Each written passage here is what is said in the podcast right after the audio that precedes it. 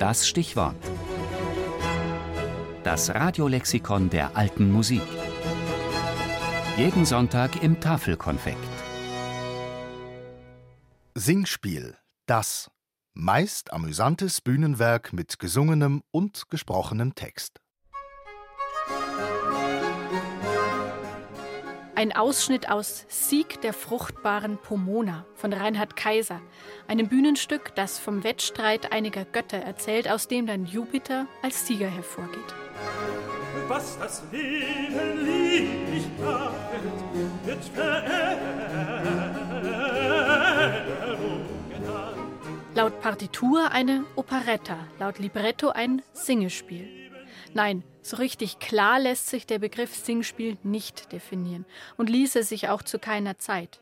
Sehr verallgemeinernd lässt sich sagen, ein Singspiel ist ein Bühnenwerk, in dem Musik vorkommt, genauso wie gesprochener Text.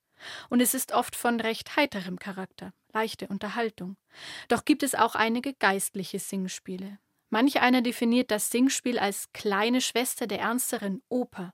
So auch der Dichter Christian Felix Weiße, Mitte des 18. Jahrhunderts, der hier den Begriff kleine komische Oper synonym dazu verwendet. So viel ist gewiss. Sie hat viel Unwahrscheinlichkeiten, sündiget oft wider die angenommenen Regeln der dramatischen Dichtkunst und die Moral. Freilich muss diese oft dem Vergnügen weichen.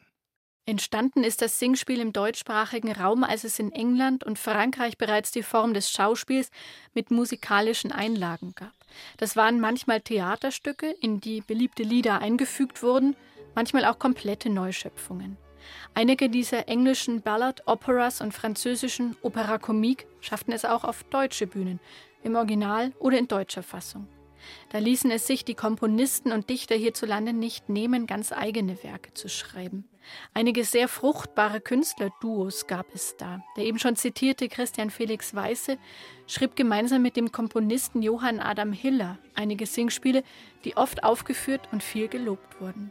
Heute wesentlich bekannter ist allerdings ein anderes Komponisten-Autorengespann, das seine Stücke im Wien des 18. Jahrhunderts auf die Bühne brachte.